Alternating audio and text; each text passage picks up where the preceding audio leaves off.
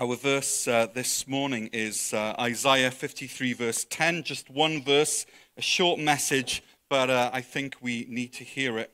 Isaiah 53, verse 10 says this Yet it was the Lord's will to crush him and to cause him to suffer.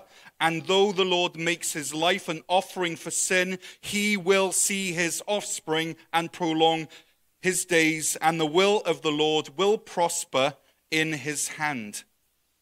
This, this, this verse, verse 10, is the turnaround in Isaiah 53. It's the watershed moment. And as we engage with this verse, in the space of 45 words, we are taken to the cross and a little bit past it. These nine verses up until now have led us up to the cross. On Sunday, we will look beyond the cross. But verse 10 is where we get, where we move up to the cross and we take a little glimpse of what's next, like a sneak peek.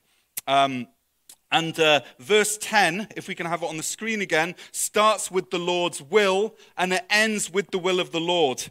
And this is important. Okay, it starts with the Lord's will and it ends with the will of the Lord because um, in this verse, um, when we see phrases that that act as a bookend for a passage. It's the writer's way of saying you need to pay attention to what's going on inside. And this repetition of this phrase, the Lord's will, is saying that everything that happened on the cross, the suffering of Jesus, his pain, his torture, was the Lord's or the Father's will. If you look at other versions of the Bible, it says it pleased the Lord or it was his plan all along. And so as we start this verse, we, uh, we look into this moment on Calvary, knowing that God had a plan, he had a purpose.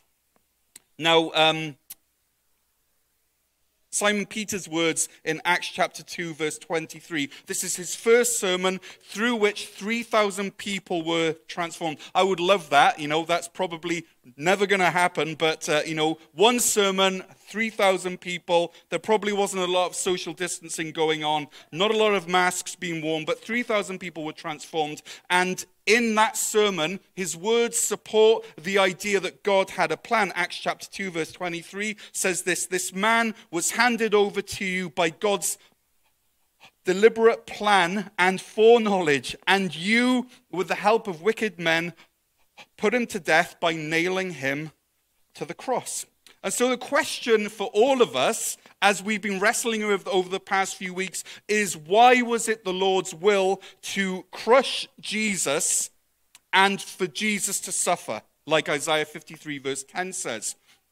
Why was it God's will? Well, we don't have to look far. In fact, the answer is in the very next phrase in Isaiah 53, verse 10, which says this Yet it was the Lord's will to crush him and to cause him to suffer, and though the Lord makes his life an offering for sin, so, through Jesus being crushed and suffering, Isaiah 53, verse 10 tells us that Jesus' life was made an offering for sin. This is the ransom aspect of the, uh, of the atonement that we talked about a couple of weeks ago a life for a life, ransom. And, and so, what we should all appreciate through this is that Jesus' death on the cross was not merely the culmination of a series of unfortunate events. No, this was intentional, it was purposeful, it was specific. It was so specific that someone 700 years earlier in Isaiah 53 is talking about it as if it's already happened. And so, if we walk away from the cross simply saying, Poor Jesus, they got the wrong guy, then we've missed the point. Yes, they did get the wrong guy. Because the right guy was you and the right guy was me. But Jesus made himself the wrong guy. And in doing so, when they got him, they actually got the right guy. These, uh, there's these words from this prayer in Acts chapter 4, verse 27. Uh, so yeah, you don't often hear prayers like this. At least I don't often pray them, and I'm sure you haven't. But in Acts chapter 4, verse 27, in this prayer, it says this Indeed, Herod and Pontius Pilate met together with the Gentiles and the people of Israel in this city to conspire against your holy servant Jesus, whom you anointed, whom you set apart They did what your power and will had decided beforehand should happen.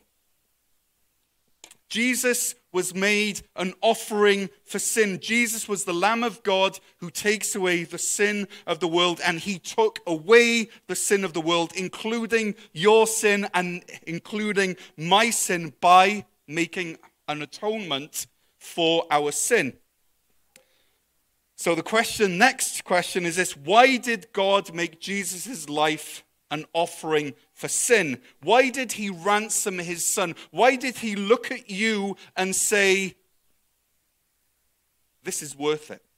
Why did he ransom his son? And the answer, again, is right there in Isaiah chapter 53, verse 10. Let's read it. Yet it was the Lord's will to crush him and cause him to suffer. And though the Lord makes his life an offering for sin, he will see his offspring and prolong his days. So, as we look at this logically, Jesus went through the suffering of the cross so that he, Jesus, would see his offspring and so that he, Jesus, would prolong his days. So, what does this mean? What does it mean for Jesus to see his offspring and to prolong his days? Well, it means that Jesus' suffering and death led to a family tree. That's what seeing his offspring and, and, prolonging means. It means that he would have a family and he would see them grow up. And uh, Jesus seems to point towards this in John chapter 12, verse number 23, but this time he uses the language of seeds. John chapter 12, verse 23 uh, says this Jesus replied, The hour has come for the Son of Man to be glorified. Once again, this is Jesus looking forward to his death looking ahead to his death. The hour has come for the Son of Man to be glorified. Very truly, I tell you, unless a kernel of wheat falls to the ground and dies, it remains only a single seed. But if it dies, it produces many seeds. So it's this so called um, sacrifice on the death of this kernel of wheat and the burial of this wheat in the ground that leads to multiplication and new life. It leads to many more offspring. The, the wheat needs to go into the grave of the ground in order to, uh, for, for it to germinate. And so Jesus calls this act of death being glorified in John chapter 12, which only makes sense if on the other side of that death, is lots of offspring and continued life.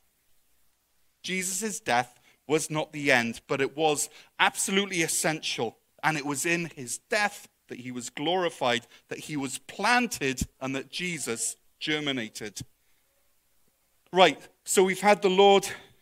The Lord crush Jesus and make him suffer in order to make Jesus' life an offering for sin, resulting in a great big spiritual family. And friends, this is what we're remembering this morning. It's the crushing of our precious Lord Jesus and the suffering of our precious Lord Jesus as an offering for sin, for your sin, and for my sin. This is the greatness of the gospel shown by the deep love that Jesus has for me and for you. And that through faith we can, we can, uh, we can access this life and become his family his adopted children. So we you cannot walk away from Isaiah 53 verse 10 and say that God does not love me.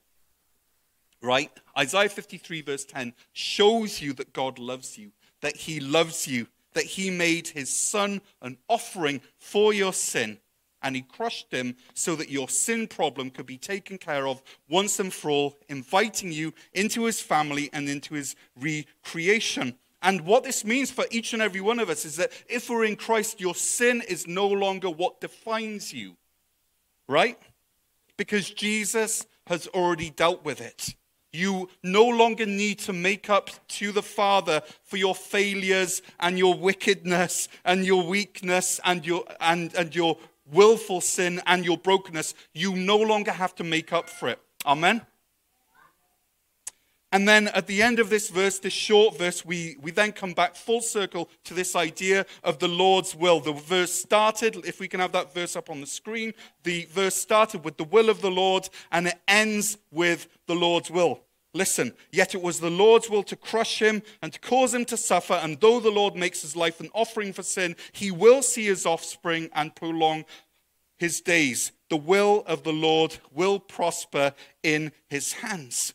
And, you know, what this is saying is that because of what Jesus did on the cross, the will of God will succeed, it will thrive, it will grow, it cannot be stopped. Now, some folks might look at the cross and say, well, that's not fair. Jesus shouldn't have to do this, that maybe he was a victim. But here we are told that Jesus was a knowing player in the incredible drama of the cross, that this was his idea, it was his plan. Jesus' own rough, calloused, blue collar, nail scarred hands played out intentionally the will and the plan of the Father. The uh, message, which is a paraphrase, says this God's plan will, will deeply prosper through him.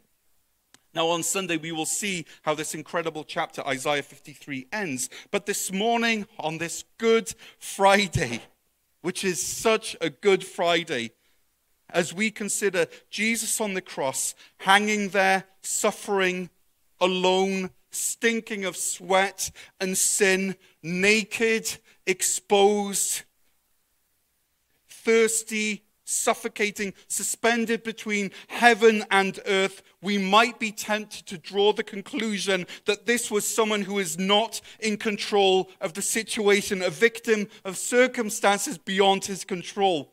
But Isaiah 53, verse 10, invites us to see it very, very differently. This verse shows us a God who is in full control. It shows us a father and a son who, is, who, who are working absolutely as one a God whose will and purpose overshadows the silhouette of an, of an innocent man, of a pure man, of a holy man hanging on the cross. This verse shows us a Jesus who suffered and who suffered so that he could become an offering for sin, and who became an offering for sin so that he could see his offspring and prolong his days. This verse shows us a Jesus who who came up with the plan that led to him dying on a cross because it was the only way. It was the only way to plant this seed in the ground and to see his family tree grow and grow and multiply and expand. That tree on Calvary was the root that gave rise to Jesus' global family tree. That cross was the root, and Jesus was the seed, and his tears and his sweat was the water and his body was broken like soil, and his blood was shed like Miracle-Gro. Jesus was the seed, and the cross was the root, and God was the holy gardener. And indeed, we can say, because of Isaiah 53, verse 10, that the will of God will prosper in Jesus' hands.